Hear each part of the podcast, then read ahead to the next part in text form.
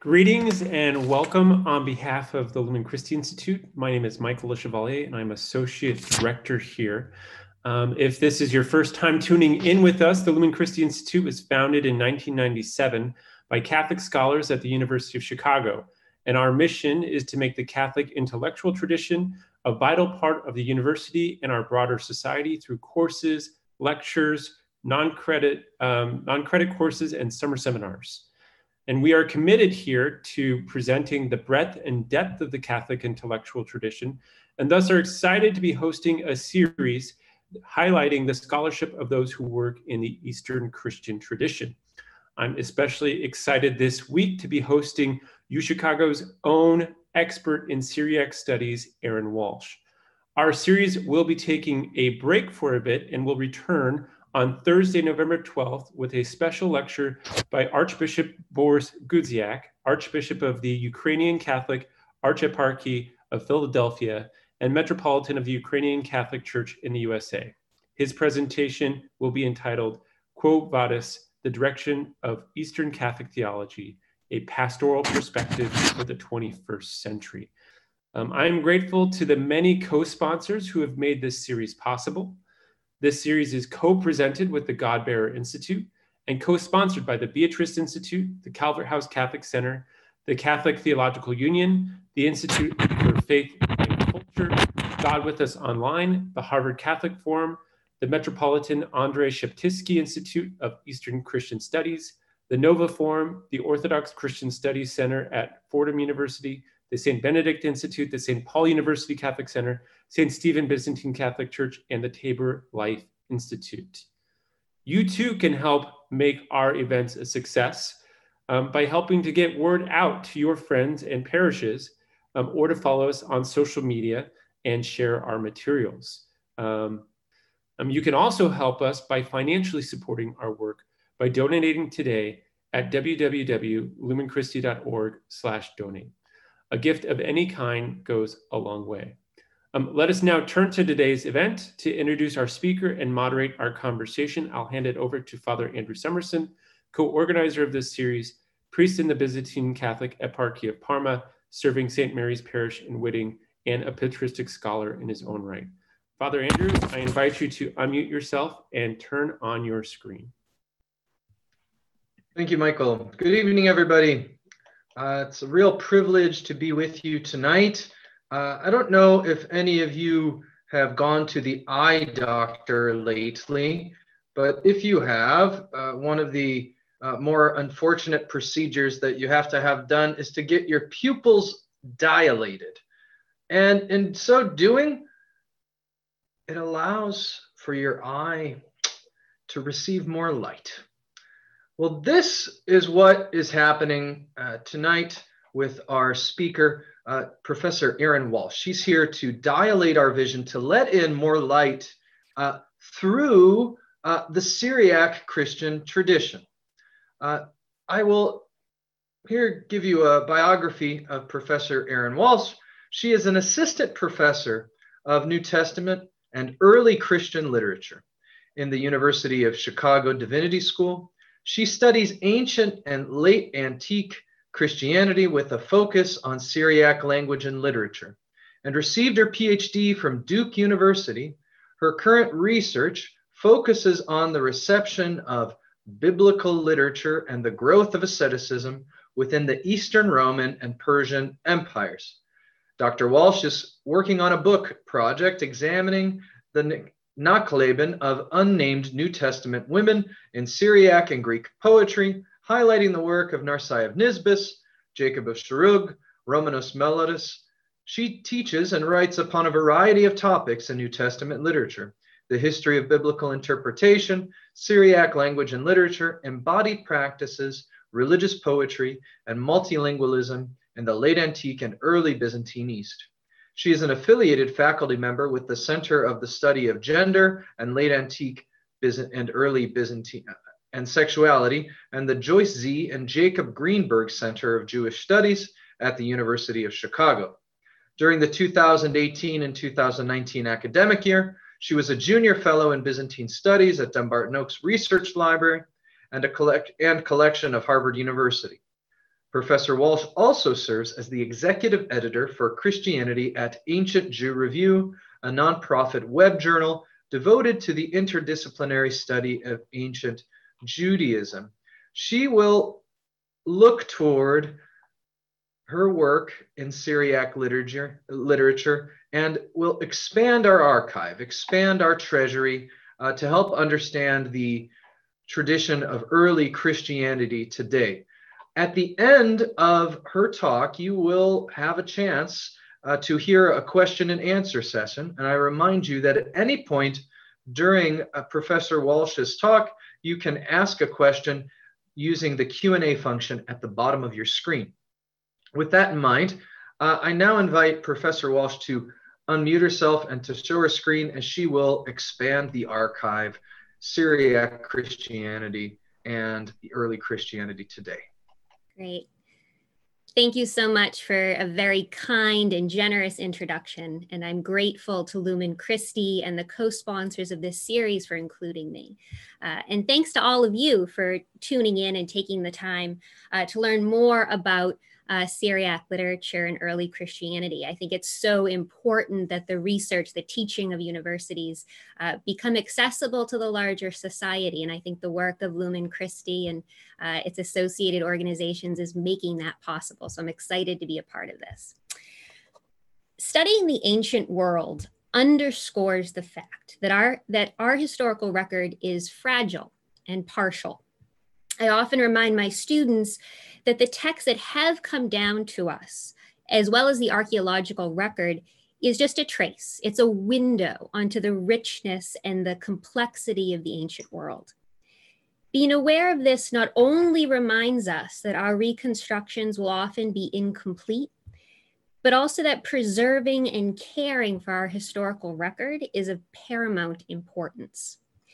When I thought about the ways that I could contribute to this series, it occurred to me that drawing attention to the critical role of manuscripts, their preservation, editing, and translation in advancing the fields of early Christianity, Syriac studies, biblical studies, uh, would raise awareness of how critical this work is and how important it is that we have, uh, that we're training graduate students and supporting scholars in this work.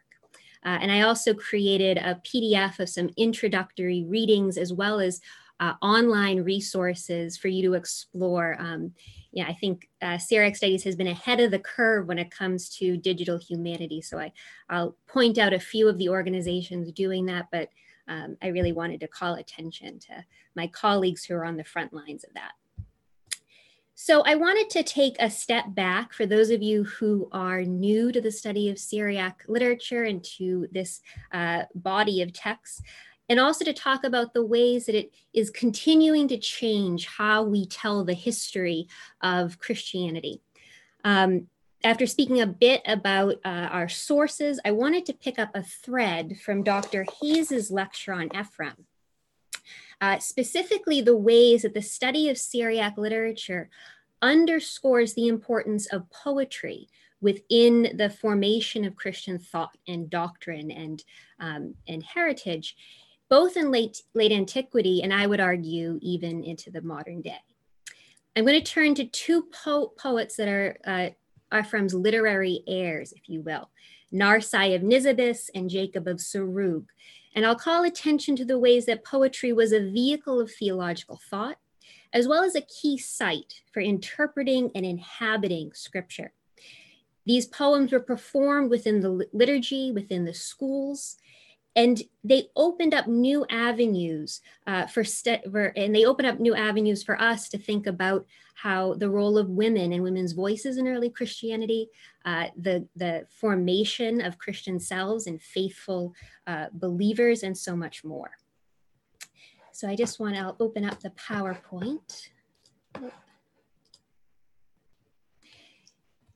So after Greek and Latin, the third largest body of early Christian text was composed in Syriac. Syriac refers to the literary language used by Christians living in large parts of Syria and Mesopotamia from the second century onwards. Syriac is a form of East Aramaic. Uh, another form of East Aramaic is Babylonian Aramaic, which is the language of the Talmud. Syriac authors themselves also referred to their language as Orhaya, connecting their language with, to the city of Urhai or Edessa, present-day Urfa in southeastern Turkey. And I gave a little, I circled it on our map there. Inscriptions dating between the first and third century C E precede and bear a relationship to the literary language um, of Edessa that became Syriac, and all of our authors have a connection to Edessa. Thus, Syriac literature gives us access to Christians who lived at the very eastern uh, territories of the Roman Empire, as well as within the Persian and, uh, and the Persian Empire as well, really in this boundary area. Um, I think so much of our traditional historiography, how the history of Christianity has been written, has been written from the perspective of Latin and Greek authors. And something that Syriac gives us is, is it shifts our perspective. It gives us uh, a, the, uh, more resources for thinking about how Christianity arose in a multilingual and religiously complex area right from the very beginning. Um, these are Christians who would be living alongside uh, in those who practice indigenous polytheistic religions, as well as Jews, Manichaeans, Zoroastrians, and Christians of various stripes. And a lot of this literature gives us insight into how different authors negotiated those differences. Um, while we have several Syriac Uh, several thousand Syriac manuscripts in existence, uh, these form the basis for the study of the language and its literature. This is the archive that we have to work with.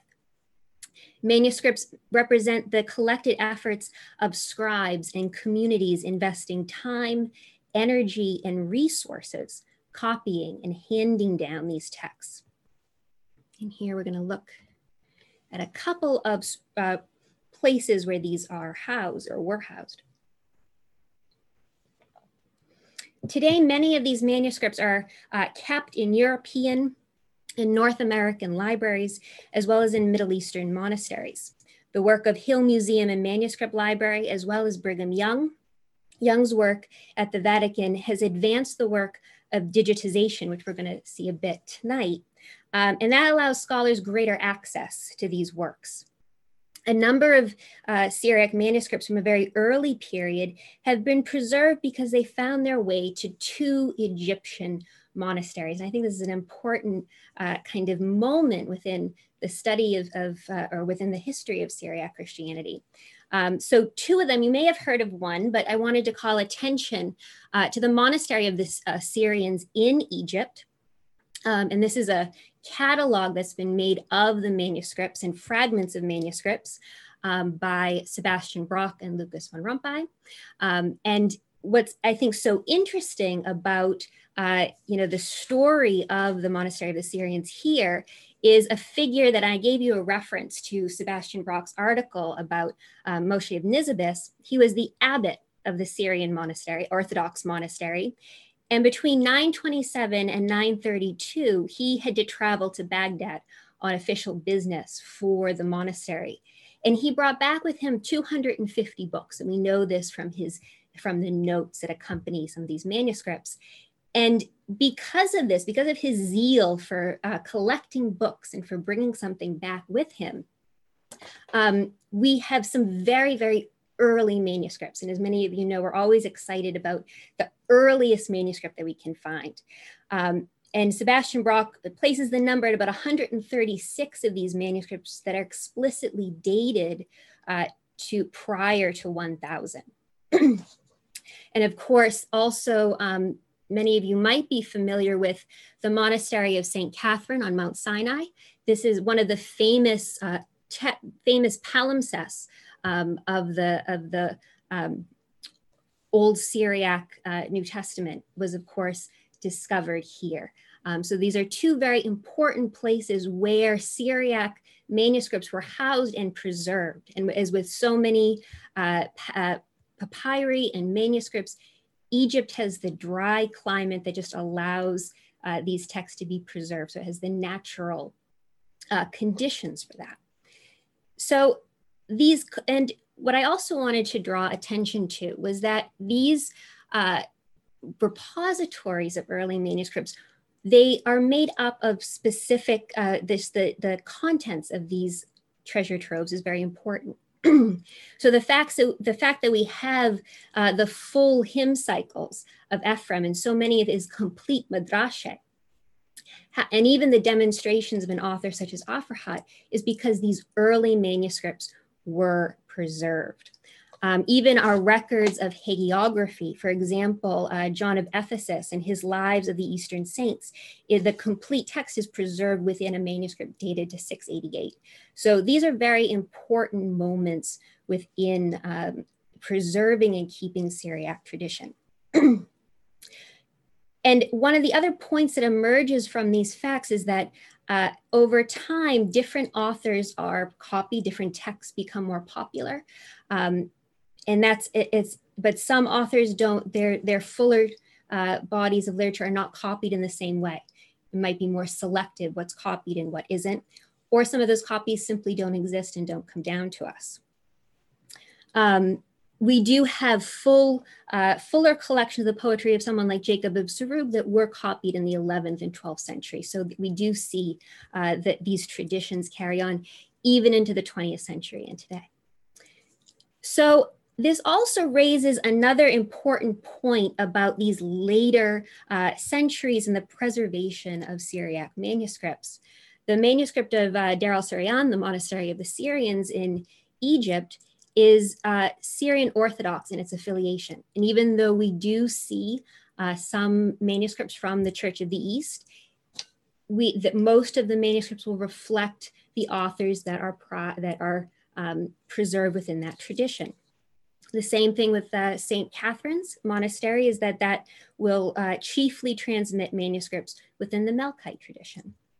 So while foundational authors such as Ephrem are shared among Um, different ecclesial uh, groups, we don't have the same repository for East, uh, East Syriac um, manuscripts. And that's why many of the manuscripts for East Syri- Syriac authors are quite a bit later. And that's what I'm going to turn to now. So, so one of the authors that is particularly important um, for my work will be uh, the author Narsai of Nisibis. Now Narsai, he dies in about five hundred, and he will study and learn at the school of Edessa. He's part of, uh, he's living at a time where a lot of Theodore of Mopsuesti is being translated into Syriac. And he is going to be a part of the Christological controversies. That's often how he's been studied, as a part of um, kind of the, the doctrinal uh, disagreements that happen around Ephesus and Chalcedon. Uh, but Narsai wrote, we have eighty-one extant memra. So, rem- so these are narrative poems. Narrative poems that often retell biblical stories. And what I was interested in is that Um, I was interested in looking at uh, how biblical stories around women were retold by Syriac authors. And at the beginning of my dissertation work, I became aware of the fact that not all of Narsai's poems appear in modern printed editions. And one of those poems that doesn't appear in those editions is his, um, his Maimra on the Canaanite woman. And that's what you're looking at here. So um, this, uh, this manuscript, um, this uh, Maimra uh, is, it survives in purportedly about four manuscripts. That's what um, at the beginning of the twentieth century, what was known to exist of this particular Maimra. And I hope that uh, this is this case study about the Canaanite woman is going to call attention to Uh, how important it is to be editing and creating editions of these manuscripts, because uh, they're, you know, they're subject, they're such a fragile resource for us to maintain. So what you're looking at here, this is the second oldest surviving manuscript for Narsai's poetry. Uh, this is Diyarbakir Manuscript seventy. This has been digitized at Hill Museum and Manuscript Library, and this is actually the first Uh, folio of uh, this Maimra. Um, this particular manuscript was copied in Erbil uh, in modern-day Iraq around thirteen twenty-eight. And this manuscript contains thirty-eight of his poems. Uh, thir well, thirty-five belong to Narsai and three others don't. um, the other manuscript uh, that's extant of this particular Maimra uh, is housed at the Vatican Library. It has been digitized by B Y U, and you can see how beautiful both of these manuscripts are. The hands are very, very clear. um, this is Vatican Syriac Manuscript five ninety-four. This manuscript was copied in nineteen eighteen by a Syrian Orthodox deacon in Mosul for a priest from Diyarbakir, the city it's in southeastern Turkey. Um, there are two further manuscripts that were um, attributed. They were copied in the nineteenth century. So again, quite late for the Church of the East, these manuscripts were, and they're still being copied even into the twentieth century and today. Um, and they were both housed at the Chaldean Patriarchate, Uh, originally located in Baghdad, and we don't have access uh, to these manuscripts, and they may be destroyed. So I had these two manuscripts to work with. Um, and luckily, doing the edition, they're both very close, so that there's not a lot of variance between these manuscripts. Uh, so we're seeing a very um, stable transmission history between these two texts. So with that, I wanted to think about what, what does this poem, what, is, what do these poems show us? And to talk a little bit about the form of the Maimra. So I'm gonna go back to my slideshow for a second. So in looking at the Maimra and the form of these narrative poems that, that retold biblical stories, we're seeing how Christians from all different walks of life would have heard and, and learned the Bible, learned biblical stories, and also be formed as Christians. And uh, I looked at, uh, in my test case that I wanted to show you, uh, a poem, these poems on the Canaanite woman, what both Narsai and his younger contemporary, Jacob of Serugh, what they drew out of these poems, theologically, um, but also about the formation of the self. And both of them, we're going to see very common themes in how they dealt with this particular story. And just to refresh uh, some of you, if you don't remember the Canaanite woman within the New Testament, this is a story from Matthew, Matthew fifteen, uh, twenty-one, twenty-eight. And this is the woman who comes to Jesus um, because her daughter, she claims, has been possessed by demons. And she seeks Jesus's aid. Um, this is the a story that's also found as a variant in Mark as the Syrophoenician woman. And uh, even though she is identified as a Canaanite, uh, she knows that she addresses Jesus as the son of David. Now, some of you who are familiar with this text might know that it raises some tricky exegetical problems. The portrait of Jesus within uh, this text, some people, you know, gives people pause, uh, both in the ancient world and also today. She's not as popular among uh, early Christian um, homilists. I mean, Augustine has a homily on her, and so do Greek. We have Greek homilies of Chrysostom, but she's not, she doesn't have, get the amount of attention that someone like the, the woman who's identified as the sinful woman, or Mary, or even the hemorrhaging woman uh, receives. She's a little bit um, more obscure. And one of the problems that both Narsai and Jacob of Serugh are going to deal with is how, how do you handle Jesus's initial silence and his, his reticence to help her? Um, so I'm gonna go through a few uh, passages from uh, these poems and kind of draw out what I'm seeing and what I'm interested, I, I think is so interesting, what these texts contribute to our understanding of not only how the Bible was retold and interpreted, but also how uh, poets inhabited and thought about uh, women uh, to think about the Christian life and what sort of values did they bring to that. So one of the key words, or the key uh, themes within these poems is the idea of boldness. So we're going to go through, I'm going to read a few quotations from it. Um, so here is the first one, and I think it brings out a very important word for Narsai. Um, not as one unwilling to heal did he, Jesus, turn away and remain silent, but he wanted people to gain boldness, chutzpah, and if you recognize that word, it's in the Syriac, when asking for mercy. By her boldness, bahutzpah, he taught everyone to be bold in asking for aid and not to grow weak if one does not receive aid quickly. So within one of the problems that Narsai, and even today when modern exegetes deal with this story, there's a, um, there's a concern about, did this woman persuade uh, Jesus? Did he change his mind because she persists, right? He says it's not right to, to give the food um, to, to dogs, to give the food of children to the, the dogs. And she says, well, even the dogs eat the crumbs from the master's table. And of course, uh, you know, she's famous for speaking back to Jesus.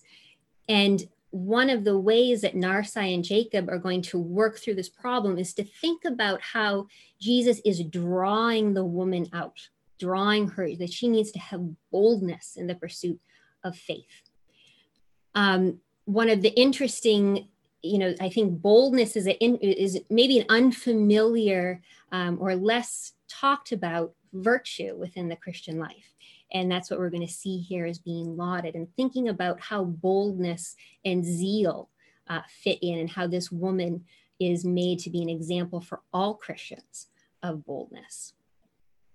So uh, Jacob of Serugh also dedicates a memra to her story. And this exists, this is already in a published uh, translation that I give the link to here. Um, and Jacob is a little bit younger. His dates are four fifty-one to five twenty-one. Like Narsai, he studies in Edessa. Um, and he, whereas Narsai is driven out and is moves to Nisibis within Persian territory, uh, Jacob will go out into the area of uh, Serugh. Uh, where he becomes a bishop.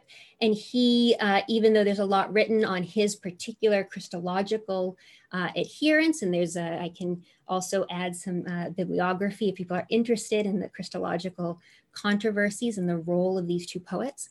Um, uh, but here it's a little, it's, it's interesting that they both choose to write on very similar biblical stories. So I'm, I'm always interested when they both uh, choose these texts.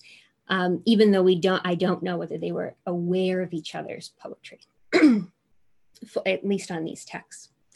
Um, so for Jacob, he writes that boldness opens his treasury, and it was clear for her.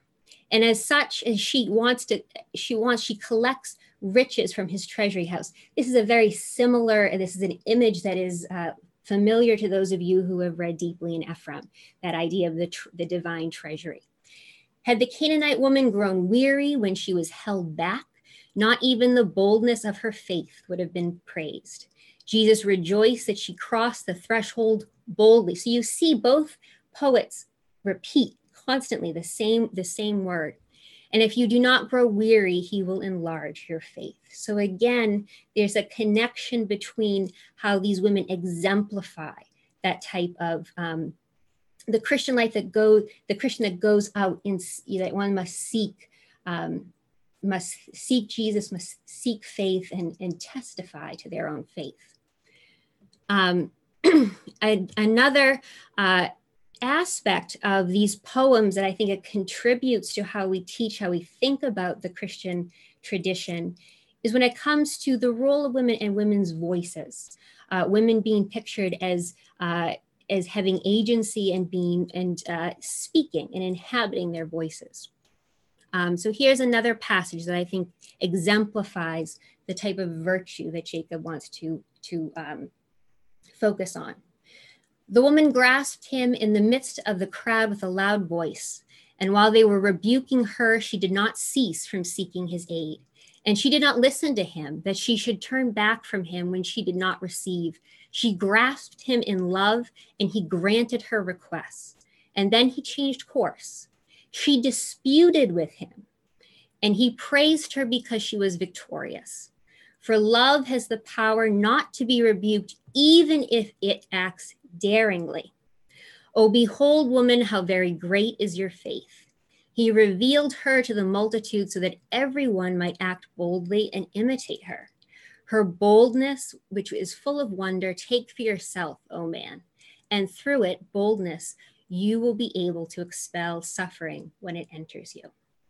So a few things that I think is so uh, important that this passage brings out is that one has to take note that boldness, audacity is probably a, a, a good kind of English. We have boldness and audacity is usually the negative side of that, is often attributed to Eve. So it's a it's a it's a very delicate kind of two-sided, um, uh, both a virtue and a vice if it's used uh, improperly.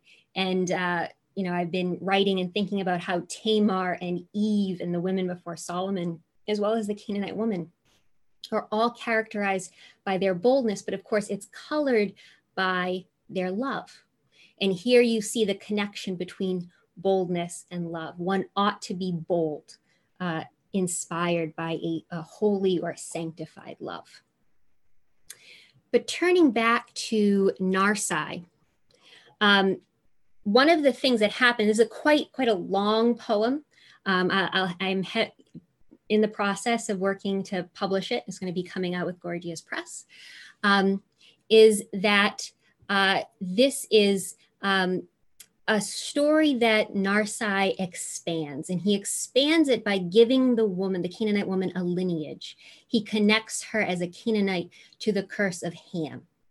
And suddenly, and this is not a theme that I've seen in other authors working with her text yet, is that she becomes enslaved.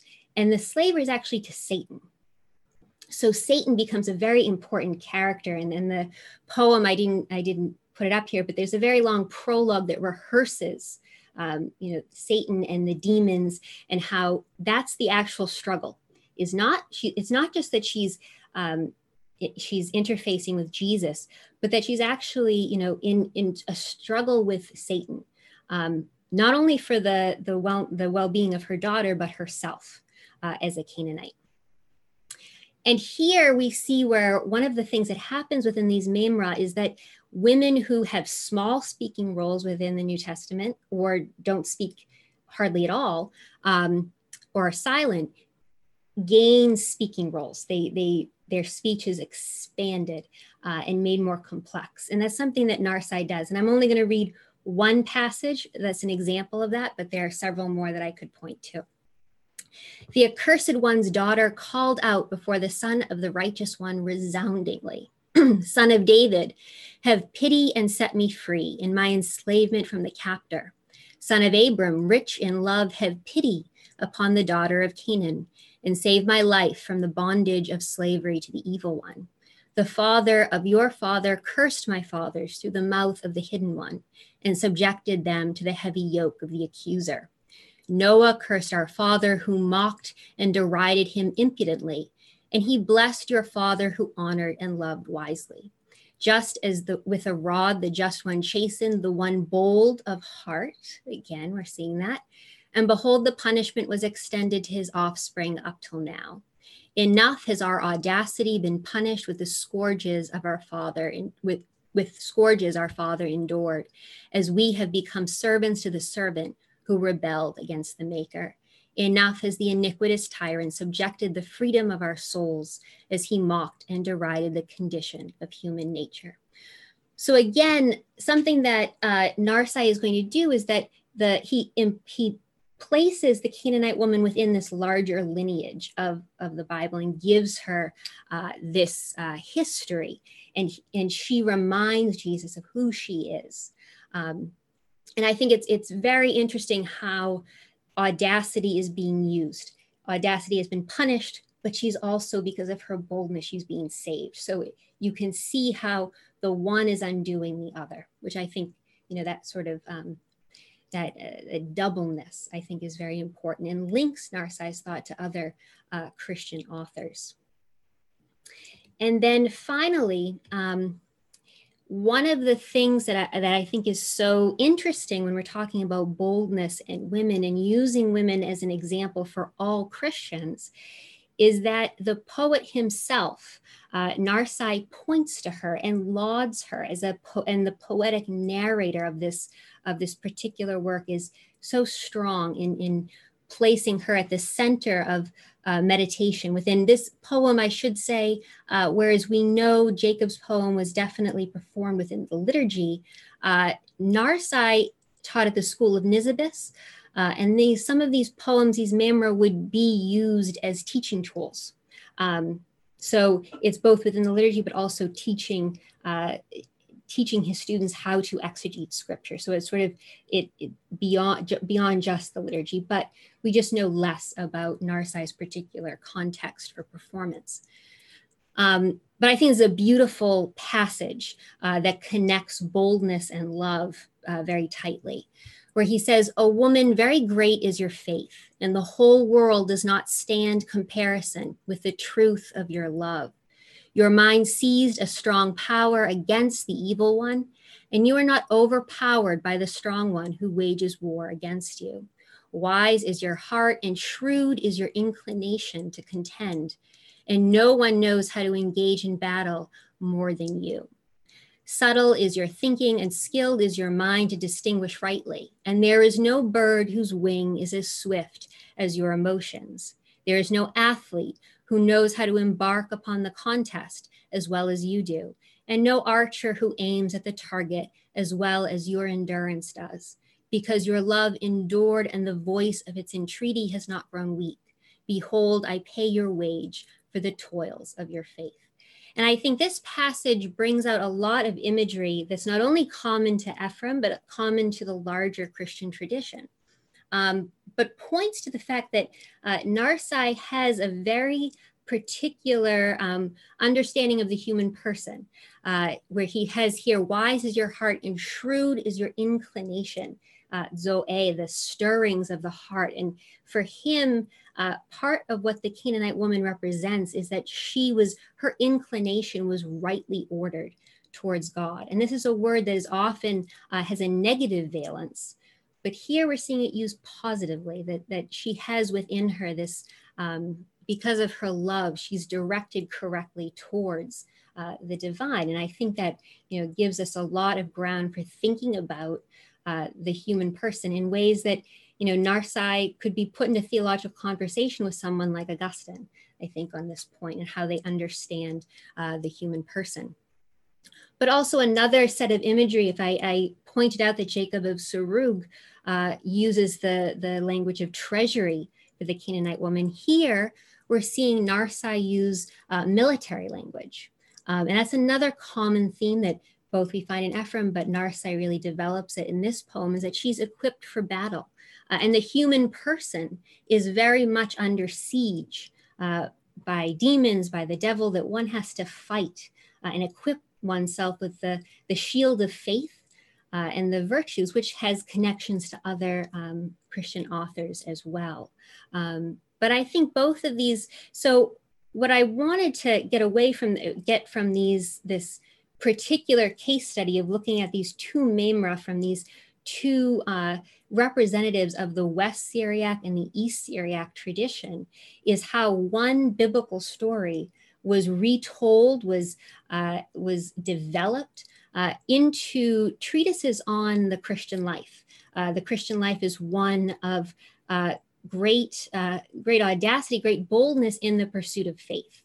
Um, and I think that these women sort of exist, they, they came to life within these communities, and they, came, they come to life within this poetry. And I think that's uh, something that's uh, distinctive in a way. Um, you know, surely if we look at some of the homilies that are done on this story as well, uh, there, there's so much that there's overlap, but I'm always interested in what the function of poetry uh, does, how poetry allows these women to speak, how it develops their character and allows them to address an audience.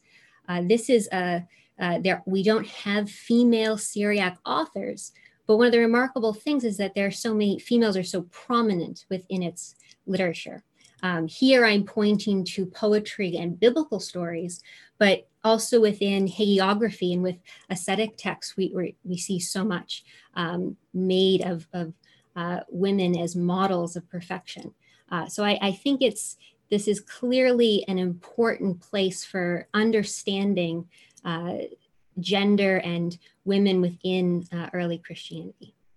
So I think with that, I want to turn it over to questions, but I can certainly go on longer. Uh, thank you so much, uh, Doctor Walsh, for just a splendid presentation. Um, there are a couple initial questions, and since you have a sense of the culture and the texture of the Syriac people, Semitic culture, right? So I, I would like to ask a question. I mean, how much of this virtue, uh, which is a Christian virtue, you could attribute to a certain cultural way of being, you know? And and you see it all throughout the Hebrew scriptures, right? Who are the these strong women? It, it's Sarah who can laugh in the face of God. It's Rebecca who can manipulate the blessing from Isaac because he's in arrested development after being nearly killed by his own father. Um, you hear today, it's the Feast of the Protection of the Mother of God in Byzantine tradition. And uh, the Marian reading is the shouting of the woman from the crowd. Blessed be the womb that bore you and the breast that nursed you, right? Uh, we, we, we don't say such outlandish things in public. And, uh, uh, well, maybe at the debate a couple nights ago, we talked like that. But anyways, uh, how much uh, how much of this is cultural? How much of this is Christian? How much of this is inculturation of Christianity? That's a question I have. So I suppose this is how I approach that question. Um And maybe kind of flipping and kind of refining how I would ask the question, sure. uh, is that I think, um, you know, older scholarship on, on Syriac Christianity often use the term, uh, you know, I think referring to Syriac as being a quote unquote, you know, Semitic form of, of Christianity, as if it was somehow not Greek or sure. not. And uh, I think one of the the changes, one of the, what I try to uh, express and try to, uh, you know, I, I think, is that this is a world which was was Hellenized. And I think it's, I wouldn't separate, you know, I, I don't, I think it's artificial to, you know, this is, Christianity arose within a world that was fully Hellenized, um, that we can't sort of pick apart. And, and also that um, Judaism at this time was, you know, Greek, you know, the, the language and sort of the, sort of it's, so I hesitate to separate where it's coming from. Is it coming from this tradition or that? I think it's part of the the the soil of of how these Christians are, are articulating and finding a language to speak about the Christian faith. And we see that within the writers of the New Testament. They're using and redefining Greek language to express what they are, what they have experienced and what they are um, see, what they saw happen, what they're witnessing. Um, uh, I mean, what they're they're trying to find words to express uh, the Christian belief. So I think to what I would emphasize in what you said is I think this is something that they're seeing in figures like Sarah, the matriarchs, um, that there is a common, you know, these these virtuous women do have certain traits in common. I mean, we were talking about Tamar as a, Sebastian Brock has uh, translated Jacob's poem on Tamar, and it's a wonderful meditation on uh, boldness as well there. Um, so I think it links these, I think it links um, It's a it's a, a linking virtue that they're seeing. Um, yeah, I don't know whether that addresses everything that you. Maybe it's not a Semitic culture, and that's it's it's it's the biblical culture out of yeah. It springs. Yeah, it's a biblical. But I think you know another thing that I'm interested in is that um, some of the the interlocutors that I've had are classicists writing about women within Greek tragedies and oh. how women there uh, speak and act in ways that are not sanctioned for other, you know, you don't want your, your wife or your daughter to be acting like that. Um, and one of the questions that I, I think about and I, I struggle with in some of these texts is where are these women exceptional and where are we supposed to emulate them? Um, and I think that's a, it's a delicate balance. Um, yeah. yeah, very good. Uh, I, I have more questions, but uh, I know there are more questions in mind. So um, question from Anne Slatterfield. Are there any evidence of women being in Narsai school? Why do you think that Narsai chose to enlarge biblical stories about women? Um, so certainly we know that he would have been, you know, on, on Sunday services that women would be present. Not that I, we don't have evidence that they would be students within the school of Nisibis, but certainly we can't, you know, that women would be at least hearing some of his poems. We're a little less sure on what days they would have been performed. Um, so certainly women could have heard this, um, uh, but it would be more on Sundays and sort of um, liturgical sort of uh, his role in the liturgy. Sure, sure. Uh, Monica asks, um, could you speak more uh, concerning the difference between uh, our two authors on women in their poetry of Mary, if there is any? Um, in their homilies on the Nativity, there's a great difference in their treatment of Mary, uh, Monica states. For Jacob, Mary's boldness is strongly expressed in how she talks back to the angel and not be persuaded to consent until receiving satisfactory answers, when Jacob praises his prudence and wisdom. But Narsai's Mary does not speak at all during the Annunciation, except to praise God. There's no attempt on her side to the question at all, even to quote her own question as quoted in Scripture, how can this be? Do you see this as a fundamental difference in their treatment of women and their necessary boldness, simply a reaction to their different Christologies, or something else?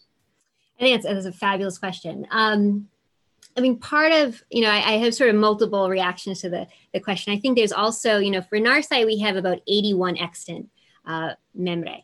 For Jacob, we have somewhere between three hundred and four hundred, and there are some that are attributed that we can. So we have more evidence for Jacob. Um, I did, I, I for a edited volume or a translation volume that's coming out, I did translate the Maimra on Mary, and I was partly hoping uh, to understand a bit more about Narsai's approach to Mary, and she gets very few lines. Um, it's mainly a very complex and very intricate articulation of his Christology. Um, so I, I don't have a full answer to that yet. It is a question that I have on the table. Um, I would say, and I don't like to overgeneralize, but I think because Jacob is so clearly, strongly uh, within the, the ecclesial community, um, he does treat women more often. Um, one of the things that's, I think, remarkable about this particular Maimra that I translated for Narsai is that he doesn't deal with many stories um, about women. So it's simply not uh, something that comes up as often. Um, Narsai has a slightly different artistic style. Um, So I suspect there's probably something to do with Christ- his Christology, but also just the topics that he tends to pick. But that is a question I am still thinking and still developing my question, my my position on. Very good. Um, can you comment a bit about, on the poetics of these prose poems, such as observations of meter, meter rhythm, alliteration, et cetera? Uh, yeah, I mean, I would say something that's very important for this poetry is alliteration. And these, um, you know, you'll often see, especially Jacob does this quite a bit, he'll start the line with the same word. And that for me is a very important place in terms of, um, uh, you know, his emphasis. And I think even here, I've tried to show a little bit about where he's repeating certain terms, there's a music to that, and often just using the same, um, you know, same sounds even. Uh, you know, I, I think one of the, one of, I think a beautiful but very hard poem of Narsai to read is on Eve and the reproof of uh, her da- of her daughters. And when he's speaking about the serpent, there's like the sibilance, like the multiple like S sounds uh, come through. Um, so I think, you know, playing upon, uh, for me, the most important is when it comes to uh, playing upon sounds and common words and, and rhythm, um, I think is very important there. Hmm. Um, which of Narsai's works would you recommend as a good starting point for someone who hasn't read anything? Ooh, um, I would say, I mean, I think uh, one would certainly be um, the Reproof of Eve, which is, I mean, partly, part of the problem is that a lot of Narsai, it, it's coming out. There is a, a translation project underway to translate all of uh, Narsai's poetry, but a lot of it hasn't appeared. I mean, there's some in French and uh, German translations, but I think, um, you know, I, I think I would look forward to those volumes that will be coming out. Um, I also gave a link in the P D F to Gorgias Press has started uh, also he they have several translations of Jacob of Serugh, but there's more and more of Narsai as well. And I would just start anywhere. Um, you know, I, I think with those volumes would be good. The, the there is an article that has a translation of the Reproof of Eve's Daughters that I think is, uh, I think theologically very powerful. Um, not, uh, it's, it's a very negative portrayal of women. Um, so I, I often think about, you know, I've written about this poem on the Canaanite woman as a counterbalance to his depiction of Eve, which is so strongly uh, kind of gendered um, against women. So, yeah, so that's kind of the counterweight. Yeah. Yeah, yeah. And I think that's interesting. I think it's interesting where you see authors who have, you know, they're capable of writing these diatribes. You know, Narsai's poem on Eve is, you know, it, it I think Susan Harvey is, it, it, he says things that are reminiscent of what Jerome says about women sometimes. But here he's also praising a woman. So um, it's, I think there's both. He's a complex person. Yeah. That's good. Uh, were um, these narratives, were they sung, read, acted out? Uh, just describe uh, what we know about that. They'd be recited um, by and probably a single male voice. So again, that's interesting, especially with Jacob's poetry, where you have um, voices, and just here you have her voice. How would you know? You'd have to be listening carefully to know when they're switching between uh, the narrator's voice and Uh, these women's voices. Yeah. Do you think they would intone differently, or no, they would just? Perhaps. Yeah. Could have. Yeah. The um, what are like if Josiah Andrews asks, uh, what would be the major worldview in- influences? Probably like cosmology, right? Uh, like Plato contributes much to the Greek Christian worldview. What would be the influencers for these authors, right? Uh, that perhaps changes the their trajectory of their theological outcomes? So I think that that's a wonderful question. I think part of the complexity for that when we're talking about Syriac literature is how that changes over the centuries, um, partly because of the translation of Greek texts into Syriac. Um, and but it's also one of the tantalizing questions is that we, we don't always know. I, I think the Bible is clearly um, uh, shaping the worldview of these authors. And that's one of the clearest uh, sources. So I think um, that is very, I think sometimes I'm, I'm interested in, I, I pointed to uh, Narsai's language of inclination. Adam Becker has a wonderful uh, article on this because that also shows up in rabbinic literature. Um, so, but it's hard to trace out, uh, you know, These, these sort of what they're reading, and, and we don't know as much, only that they seem to be steeped in the Bible. Um, yeah. So I think that's what we can be sure about. Um, and then later generations as Evagrius will be, you know, that you have more of a, uh, you know, we can say more. For someone like Narsai, of course, you have, uh, he's going to be very influenced not only by Ephrem, but also by Theodore of Mopsuestia, because he's at the school of Nisibis when those texts are being translated. Um, so that's another very important author for him as well. Uh, just a, a question from uh, Jeanette about their self-identity. Did Narsai and Jacob consider themselves literary authors as well as theologians? Was their work received as high or low art? Yeah, that's an interesting. Um, yeah, I mean, I think... Uh, One of the, I, I taught a course in the spring on poetry within the Christian tradition. We read Latin, late antique poetry alongside Greek and, and Syriac. And one of the, um, I think for Syriac authors, I, poetry has, you know, for, and I think uh, the lecture on Ephrem stresses that poetry is the proper medium for doing theology.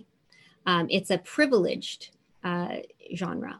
Um, you know, I think, Uh, you know, what we we were so often thought, taught to think that theology happens in prose, and and I think these figures really they're they're biblical exegetes, they're teachers, they they're um, uh, you know they have a flock of Christians that they're they're bishops, they're um, so I think they're they're bridging those categories. That's sort of the but the poet does have authority.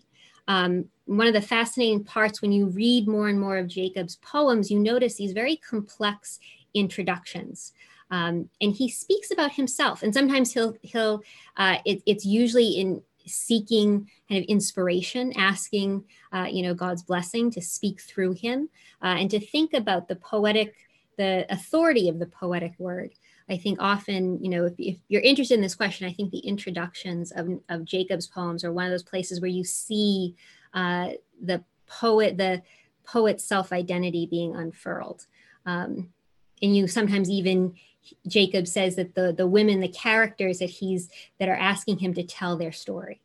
Um, so yeah, I think that's, uh, but they're very much, they're writing for the church. They're writing for the church, but so are, I mean, Origen and uh, Chrysostom, and um, you know, there's, that's that's where they're being. But I think it is an interesting question because, you know, and, and Jeffrey Wicks has been working on this, is that that idea of of where these po- poems live beyond the liturgy, uh, the you know sort of small study circles and things like that. Um, yeah, yeah, that's interesting. I think it also has to do, just a comment, with the the odd place that poetry occupies today. Right, mm-hmm. We don't know how to place it. It's been sort of restricted to the academy, but it, it, you know, really traditionally has had this sort of popular variant. You know, mm-hmm. One comment, I think, when at uh, the inauguration of Barack Obama, I read an article by a poet who was upset that the poet laureate uh, was in the wrong place, you know, in the program, that she should have been with Beyonce. Reciting her poem, because it's it's more music than it is this stilted preamble before an inauguration speech, right? And so I don't know if we we yeah. lack the categories. Yeah. One one of the things I would say is that um, you know, Christianity, and I, I've written this. I, I you know I think it arose in a world where where poetic speech was everywhere, um, and people imbibed. You know, when I was just talking to my students today about um, in the ancient world having memorized. Poem. You know, Augustine has imbibed, and he can recite large portions of Virgil. Um, you know, our Greek uh, patristic authors know their Homer. This is a world in which poetry had power and um, and prestige, and and it was a very important medium. And then, yeah, I do. I wonder, um, you know, what kind of takes that place. You know, I think music in some in some is a, maybe a modern equivalent. Uh, people know lots of lyrics. Um, but certainly in the Syriac world, it had a special, because it was the site of, of theology. It was the site of theological reflection and thought. Um, yeah. Yeah. Uh, very good. Yeah, exactly. Um, you pointed out, Patrick Conlon asks, that some of the language used by Narsai to describe the women was militaristic. Mm-hmm. There was also language of athleticism, toil, wages, et cetera. It seems that they are traditionally masculine themes. Mm-hmm. Do Narsai and or Jacob ever suggest that the women taking on these traits as manly, like Andreos or whatever, or masculine as in Paul and Thecla, or yeah. the martyrdom of Perpetua, or the life of Saint Melanie, um, or are these traits being described as feminine, right? In other words, are these virtues described as feminine traits for women to imitate, or are they general Christian virtues for both men and women to imitate? Good, yeah, that's an excellent question. I think it's, and uh, yeah, I mean, you're pointing to texts um, that really do play up that language, and there's a there's a um, kind of uh, women have to become manly uh, to be virtuous. And here, I think you see that same imagery being evoked, but they're not they're not quite as explicit as some of the texts that you're mentioning. Um, I think it really is the that women can use, you know, it, it is uh, you know fully within a woman's purview to. Um, you know, to to have this type of um, strength. Um, so yeah, so I think it's an interesting, it, it's sort of a place where there's less of an explicit, um, but I wonder, I mean, it's something to look out for. I mean, in terms of the larger corpora of these authors, it would be interesting to go, I haven't gone through and looked specifically for that yet, but it's a it's a good question to keep in mind. Yeah. But nothing that's coming to mind, at least in these poems. Yeah. Um... Does it, uh, just a question I have, I mean, in terms of boldness, I mean, uh, and advocating for a, a posture of prayer, right? These are texts of prayer. Do we see these authors breaking the fourth wall and telling us to have this same boldness before the Lord? Um, does that happen? Uh, or are we just sort of watching it in a third person way?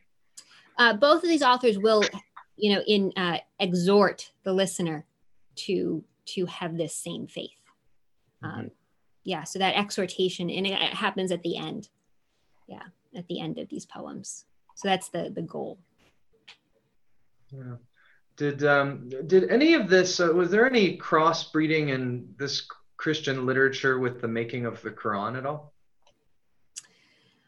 Um, I mean, I think that's a very complex question. I think, especially, you know, one of the um, aspects of the study of of Syriac literature that's so important is that these are Christians who are living, um, you know, who are experiencing the rise of Islam, and certainly, um, you know, we have Syriac literature that's reacting Uh, to Syriac, and there are certain, um, uh, at least how, I, I think this is a becoming a, a more and more um, important site of scholarship, and I think um, that is a live question that's being debated.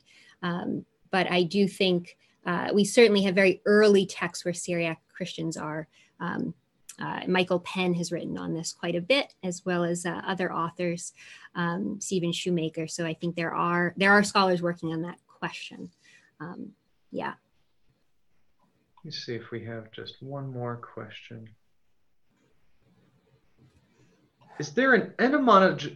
Is there an etymological link between boldness and endurance happening at all? This was with Deacon Lawrence Dugoni. There seemed to be central. Are they playing off each other? It's a, I mean, endurance is an interesting, um, yeah, sort of the, the strength, but it's more, I, I would say the the play is with um, sort of audacity, audacity and like the, um, the kind of the, not quite the same uh, link with strength. I'm trying to think about how I would um, think about that. Um, you know, something that we were talking about is the parousia, which is transliterated into Syriac. And that's something that I looked, uh, looked at, doesn't come up in Um, Narsai, um, except in certain liturgical places, um, but not not that I'm I'm seeing within the Syriac. Okay, and then Bruna Aslani asks, this is a question: does this theme continue to have influence in later Christian writings, or does this just sort of drop out? Or um, I haven't done as much work on the reception. Um, of this, it's certainly something that I'm you receiving it right now. Yeah, I guess we are. um, yeah, I mean, I think uh, not that I I have looked at, um, but I, it is a question I would be interested in in pursuing. Um, because I think certainly, you know, we might have to expand, and I sort of think about a constellation of terms for boldness. Um, but I do think there are ways in which you could carry this forward and think about how later figures are um, being construed as being zealous, maybe, um, certainly as a part of, of faith. You, you mentioned that there were trans, uh, there were transcriptions, hand transcriptions happening until the twentieth century. Uh, that Narsai's poems are still being, were still being uh, copied. Yeah. Yeah, hand copied. What, what would be the reason for hand copying into the twentieth century? Is it just a devotional practice, or? These are trained scribes. Yeah. Um, actually, I had the privilege when I was in the Netherlands a few years ago, I went to um, a Syriac Orthodox church in Hengelo, and I actually met a trained traditional scribe.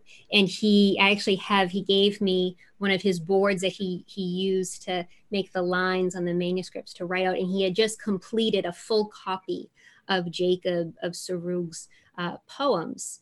Um Uh, and I mean, it was just, it was beautiful. I mean, it was stunning, the sort of, uh, the skill level.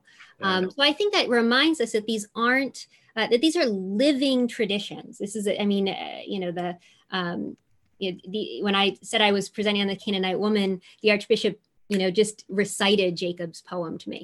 Um, so this is not, these aren't, they're being copied and preserved, and, um, you know, the, the textual quality of it's, Um, of course, you know, they are printed, and there are printed editions of Narsai's text, but um, where the hand copying is still uh, done. Yeah. Wow. Still being done today, even in diaspora. So, yeah.